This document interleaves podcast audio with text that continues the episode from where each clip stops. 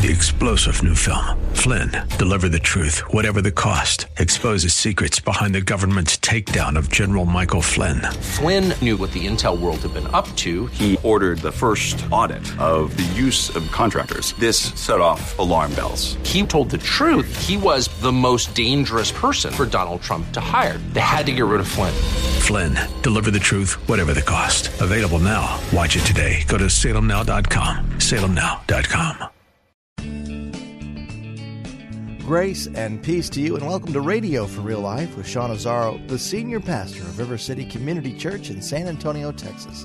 Now, this is a church that exists to help people just like you find the real life you were created for and find it to the full.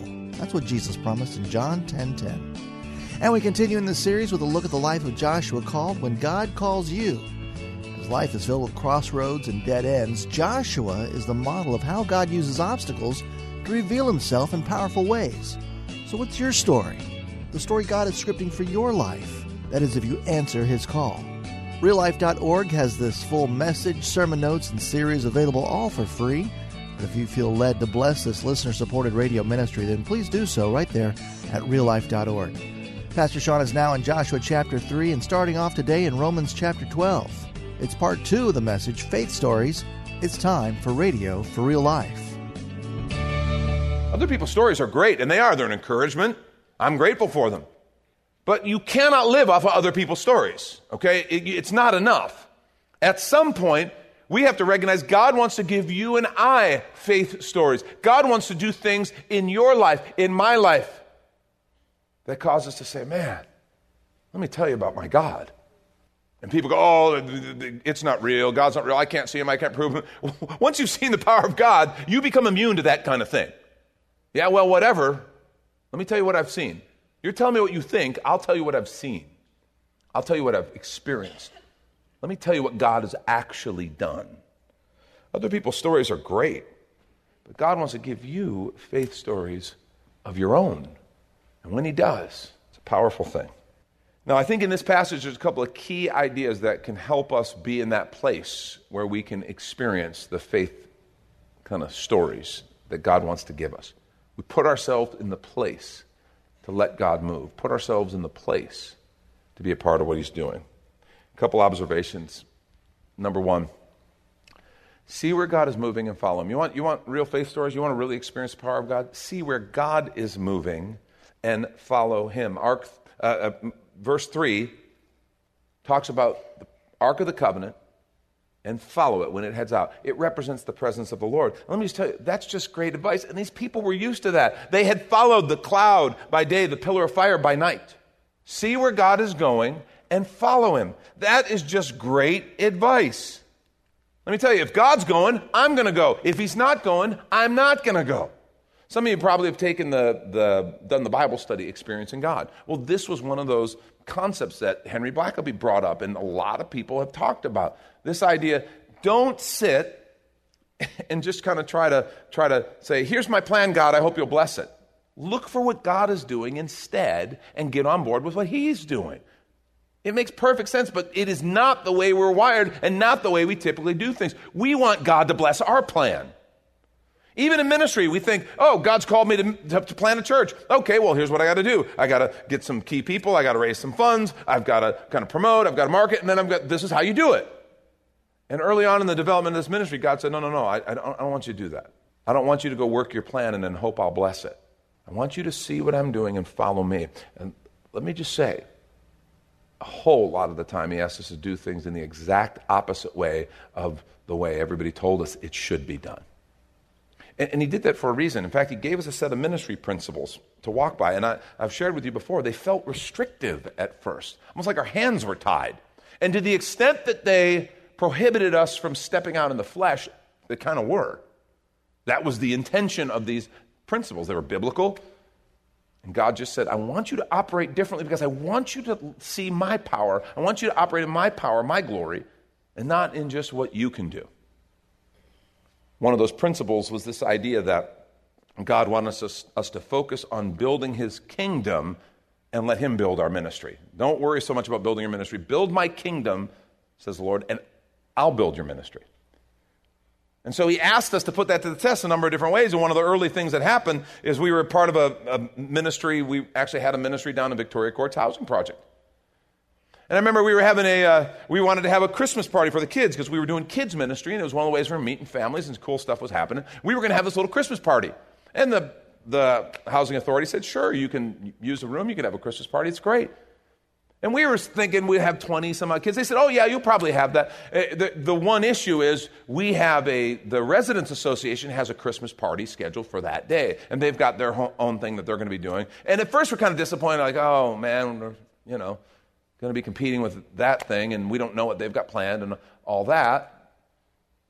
You know, I guess we'll be happy we get 20 so kids. And as we stopped and thought and prayed about it, it was like the Lord said, no, no, this is what I'm talking about. I don't want you to go work your plan and ask me to bless it. See what I'm doing, get involved. He says, I want you to go and I want you to support what these guys are doing, what the Residents Association was doing. Well, it wasn't a Christian group, wasn't a Christian thing, wasn't anything. And we're like, oh, but God, we want to minister, we want to do all this stuff. God's like, just trust me. Just go and offer to help them instead of having your event. And so we did. Well, we come to find out they had nothing planned. They asked us, Will you plan the day? Why, yes, we will. Seriously, we got to do whatever we wanted. We got to share the Christmas story. We got to sing Christmas carols. One of our guys got some comic books don- I mean, some coloring books donated, and we got to give them to the kids. Santa Claus was there. Uh, it was just this, and, and there were like hundreds, like 500 kids there and their families. It was a huge coming out party for our ministry. We got to meet most of the residents, or at least everybody who had kids. There were tons of people there. And almost like the Lord was going, See, just this idea see what God's doing. See what God's doing and get on board. Look and see where He's going. That verse 4, remember what it said? It said, Follow, because follow the ark and you'll know which way to go. Remember? It says, Because since you've never been this way before. That's what's interesting about seeing where God is moving and following Him. He's often going to lead you, in fact, most often going to lead you in ways that you haven't been before. Because the ways we would typically go are flesh driven. And the way he leads is going to be often completely in the opposite direction of where others would go, or where we would go, or where we've been trained to go. Expect God to lead you into uncharted territory. Expect Him to put you in places where you have to depend on Him, where you have to follow Him. See where God is moving and follow Him. It's the beginning of Him working and experiencing great faith stories. Because, bottom line, other people's stories are great. But God wants to give you faith stories of your own. A second thing that he t- had them do is prepare for the presence. He had them prepare for the presence. That's what verse 5 is talking about when it says, Consecrate yourselves for tomorrow. I'm going to do great things among you. Consecrate. Another translation says, Sanctify yourself. Consecrate, sanctify. The idea is both of these are talking about being set apart, being set apart for his purpose. It speaks of a purity, a purity of heart, a purity of purpose, a purity of vision. It is about being about His things rather than kind of just asking Him to fit into the corners and the edges of our lives. So often we say, God, you know, I, I don't want to go to hell. I want salvation, of course. But God, I want to do my career the way I want to do it. God, I want to raise my family the way I want to do it. I want to build my home the way I want to build it. I want to do the things I do the way I want to do it. And I just want you to fit in these couple areas over here, God. That's not God, okay? That does, that's like, you need to look up the word God, okay? That's like genie in a bottle. God, I want you over in these little corners, and then I want to pull you out when I need you and have you do what I want you to do, and then I want to put you back in the box. It's like, yeah, you, you obviously don't know what God means because He's God. And what Joshua told the people, what they prepared the people for, is you need to prepare yourself if you want to really experience the presence of God, you need to set yourself apart for His purpose. You need to let His Spirit sanctify you. See, that's what the Spirit does. It kind of cleans out all the old and builds up the new, builds God's presence builds the character of Jesus. Look at the fruit of the Spirit. Those are the things that happen as part of this consecration, sanctifying process. You can't say, God, I want to lead my own life. Because understand, salvation in and of its very essence is saying, I was leading my own life. That's sin. Sin hurt me, it hurt God and everyone else, and I want to turn from it. That's what repentance means. So repentance is fundamentally that act of consecration, saying, God, I want your way. It's the first step. I want your way, and I want to follow you, God. I want to be your man. Prepare ourselves. Prepare ourselves. You see, you're not going to experience the power of God by just living life however you want and then trying to pull them out of the pull them out of the box and say, God, do your stuff. It doesn't work like that. In fact, in the New Testament, we're given a kind of a picture. This is the New Testament version of that. Paul writes in Romans 12, says, Therefore I urge you, brothers and sisters, in view of God's mercy, to offer your bodies as living sacrifices. That's, the, that's consecration. We're alive. We're not, he's not taking our lives, but he's saying, yeah, my life is a sacrifice for him. Offer your bodies as living sacrifices. Holy, there's that, because holiness and consecration, like they go together. Holy means being set apart purely for God's purpose. Holy and pleasing to God, living sacrifice, holy and pleasing to God. This is your true and proper worship. Do not conform to the pattern of this world, but be transformed by the renewing of your mind. This is such a powerful idea.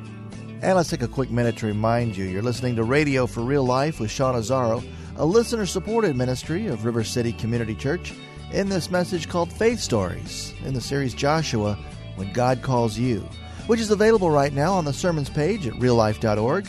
And there, if you're able to bless back, your financial gift helps this radio ministry continue. Again, look for the Give tab at reallife.org. And if you're looking for a new church home, here's your invitation from Pastor Sean. Do you ever look at your life and feel like you were made for something more? Jesus made a simple statement The thief comes to steal, kill, and destroy, but I came to give you abundant life, real life.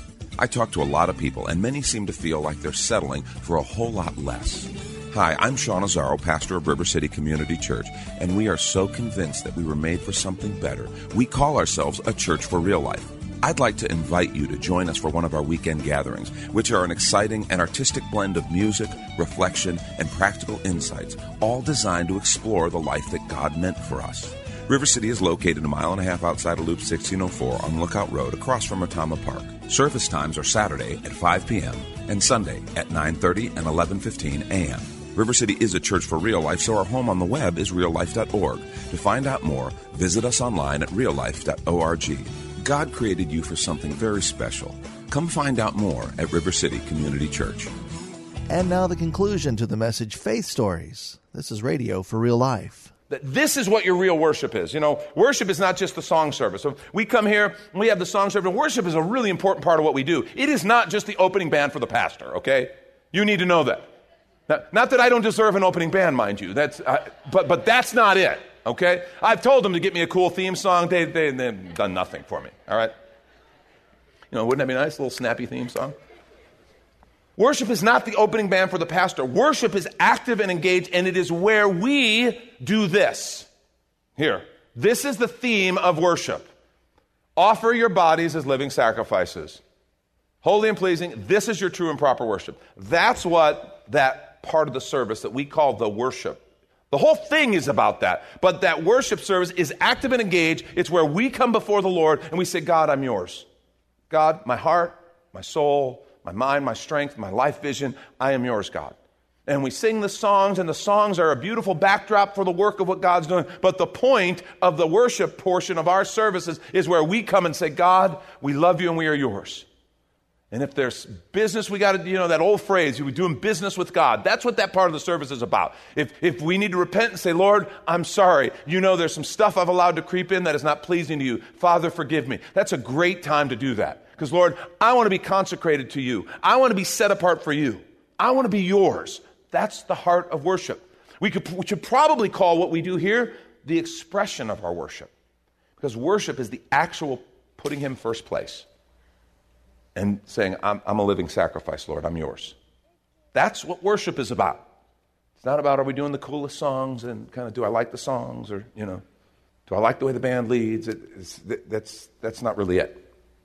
It's in this time, I say, God, I'm yours. And we say it together. It's a powerful thing when a congregation of people, the body of Christ that, you know, that gathers here on Lookout Road that calls itself River City, when we together say, this little segment of the body, Lord, we're yours. We are yours. You are exalted here. You're a king. One king. It's you, Jesus. That's it. And we're in alignment following you. That's powerful. That's what consecration is. And, and what's fascinating is he kind of goes and he expounds a little bit. He says, This is your true and proper worship. Do not conform to the pattern of this world, okay, but be transformed by the renewing of your mind. he says, Then, then you'll be able to test and approve what God's will is, his good, pleasing, and perfect will.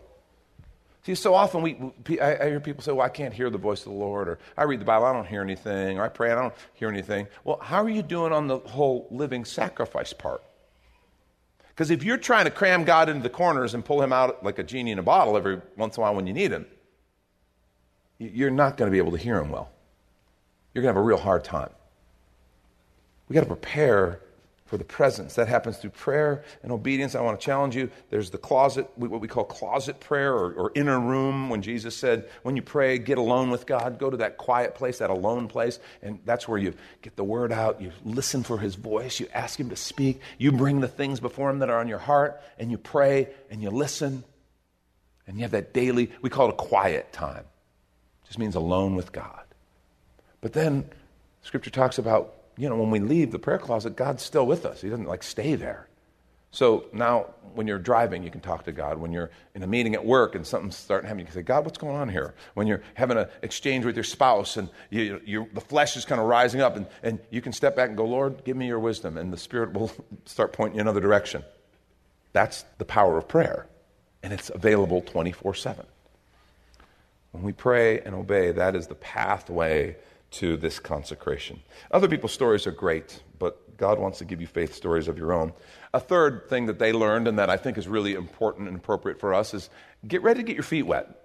Okay, if you want to have the, you want to have faith stories because God really did something powerful in you. Get ready to get your feet wet. It's fascinating that in verse 15 and 16 says, Now the Jordan's at flood stage during the harvest. So it's giving us a, a condition. It's like a weather report. Yeah, the Jordan was flooded, which it does at harvest time. Yet, as soon as the priests who carried the ark reached the Jordan and their feet touched the water's edge, the water stopped. Um, he made them get their feet wet before he stopped the water. See, they stepped into, listen, a raging river at flood stage with the Ark of the Covenant on their shoulders. The most precious, important, valuable relic they had. They stepped into a raging, flooded river at flood stage, holding the Ark of the Covenant. Now, San, in San Antonio, they would have got arrested, okay? Because we know you go into a low water crossing at flood stage, you get messed up, yeah, we'll save you, but then we're going to fine you because stupid is illegal in San Antonio, okay? That's how we roll. Well, that's what they did because God told them to. And, and it's fascinating. He made them get their feet wet and then the water dried up and the ground became dry in front of them. God usually requires that we take a step before the path clears. And the reason he does that is because he wants our trust to be in him and our eyes to be on him, not on a clear path. Because we love a clear path. In fact, we sometimes call it the path of least resistance. And he wants us keeping our eyes on him. And so he often requires that we take that step. He doesn't clear everything out. I mean, it's like, God, come on, you could have cleared that thing out. You could have, you could have cleared it all out. You could have had, had, you know, kind of had it raked and everything. Could, you could put a red carpet through. You could have nice soft music playing. Could have been a very restful experience for them. But he didn't. He made them take a step first. They had to step into and get their feet wet in a raging river at flood stage. So that they would keep their eyes on the Lord and know that it was He who had cleared their path so that they could see this was their miracle. This was God saying, I am with you. I want to challenge us when God leads us, it's often going to be into things that other people say, You're crazy. You're absolutely crazy. Can't tell you how many times throughout the course, throughout the, the journey of this ministry, people said, You're crazy. God told us to buy a 110 acres with a big old amphitheater on it. People said, You're crazy. And they were right. I'm not, I'm not, arguing the obvious, okay? But I'm telling you, we set out, we thought Okay? God's way was, I'm going to do this. Our way, this is when you this is when you understand, okay, follow what he's leading, not your plan. Our plan was to go look for like 40, 50 acres. That was our plan. Our plan was go look for 40, 50 acres and build a nice little church building, and because that's what the sensible people would do.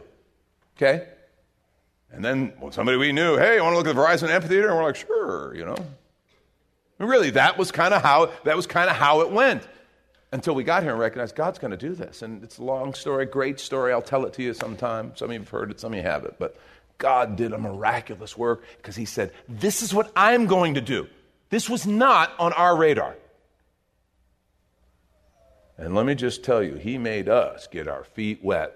In fact, He didn't stop with the feet, He was nice to the priests. He made us kind of dive in and get thrashed around in the low water crossing for a while. But God did amazing things on our behalf. He often has us take that step of faith and then he parts the water. So I don't know what kind of faith step he may be challenging you with, but I just want to say take it. If you know it's the Lord, take it. Do it. See what he does. Other people's stories are great. God wants to give you and me faith stories of our own. Last thing. Remember what God does. This is really important. Remember what God does. Remember those 12 guys, okay, who were mentioned just a sentence in chapter 3 and then they don't tell us anything about them? From what, each of the tribes, select a guy, and that's what they did. Okay. Well, what we find out in chapter 4 is they had those guys go, and while the priests are in the middle, and while the people are walking across, and while they're on dry ground, he has them get stones. Each one gets a stone from the bottom of the Jordan River. Okay? So they come out with these 12 stones and he has them build a memorial. Just a little remembrance. That's what a memorial is, it's to remember. In fact, in chapter 4, beginning at verse 19, we read this about that. On the 10th day of the first month, the people went up from the Jordan and camped at Gilgal on the eastern border of Jericho. And Joshua set up at Gilgal the 12 stones they'd taken out of the Jordan. He said to the Israelites, In the future, when your descendants ask their parents, what do these stones mean? Tell them, Israel crossed the Jordan on dry ground. For the Lord your God dried up the Jordan before you until you had crossed over. The Lord your God did to the Jordan what he'd done to the Red Sea when he dried it up before us until we had crossed over. He did this so that all the people of the earth might know that the hand of the Lord is powerful and so that you might always fear the Lord your God. Hmm, somebody should preach on that. Isn't that good? That's what he was doing. And, and what was interesting is the anticipation was, and, and what was fascinating is this was now going to be their home. And that's why he did it now. So they would not only remember the Jordan, they would remember the Red Sea. But it was, it was now in what was going to be their home across from Jericho. That was part of the land God was going to give them. So God envisioned, and this had the picture in mind that one day a grandfather would be walking by with his grandson, his granddaughter, who hadn't seen, who didn't know. Oh, those stones? Those stones are from the bottom of the river. Because you remember, God walked us across on dry ground to remind us of his power and his presence. That was back when Jericho wasn't our city, when Jericho was there and it wasn't level ground. It was back then. Oh, there's something powerful about our faith stories. This is how faith is built one step of obedience and God's provision at a time. And then you remember. And then you remember. See, other people's stories are great and they are motivating and they are a gift of God. But what's fascinating is when He gives us our own stories, our stories now become motivation for people other people. And my challenge, my desire is that other, our faith stories would be something that would motivate other people for them to say, maybe God could do something like that for me. Maybe I could trust God. I don't want people to hear River City's faith stories, which we've got some great ones, but I don't want people to hear them and go, wow, isn't River City great? That doesn't do anything. I want them to say, Isn't God amazing? And maybe if He could do it for them, He could do it for us. And how powerful is that? I want them to have a hunger for something real. I want them to hear about our stories, not just the church's corporate, your stories. I want you and I to have personal faith stories, stuff God does at work, stuff He does in our families, stuff He does with, through our finances, all the areas of our life. Those stories to make other people go, man, I want that. I want the power of God because we all have something inside us that knows we were made for something more, knows that God is real, even if we won't admit it, and longs to see the real power of God. I want our faith stories to make other people hungry for more of Jesus. That's what they do. And so, other people's stories are great, but God wants to give you and I faith stories of our own. Our challenge is will we let Him? Will we say, will we follow when the Lord leads? Will we consecrate ourselves? Will we get ready? Will we get our feet wet when the time comes and the river looks pretty hard and everybody says you're crazy? Will we do it? Will we let God lead us places we've never been before? That's Pastor Sean Azzaro. You've been listening to Radio for Real Life, and if you'd like to hear this full message called Faith Stories in the series Joshua, When God Calls You, it's available right now on demand at reallife.org. And there, if you're able to bless back, your financial gift helps this radio ministry continue. Again, look for the Give tab at reallife.org. But of course, you're invited to visit and join us at River City Community Church, located on Lookout Road right behind Retama Park, with service times on Saturday nights at 5 and Sunday mornings at 9:30 and 11:15. If you'd like to call the church, the number is 210-490-5262. As Radio for Real Life is a service of River City Community Church, and we hope you join us again next time for more Real Life. Three star general Michael J. Flynn, head of the Pentagon Intelligence Agency, knew all the government's dirty secrets. He was one of the most respected generals in the military. Flynn knew what the intel world had been up to. He understood its funding. He ordered the first audit of the use of contractors. This set off alarm bells. The explosive new documentary, Flynn, Deliver the Truth, Whatever the Cost, and covers the facts behind this scandal. Flynn told the truth. He was the most dangerous person for Donald Trump to hire. I find out the worst enemy that I'm going to face in my life is right here in America. They took my assessment and they wanted me to change it. And I was like, I'm not changing it. They had to get rid of Flynn. With in depth interviews, archival footage, and never before seen personal records of the man behind the headlines. I just felt like I was drowning. Flynn, deliver the truth, whatever the cost. Available now. Watch it today. Go to salemnow.com. Salemnow.com.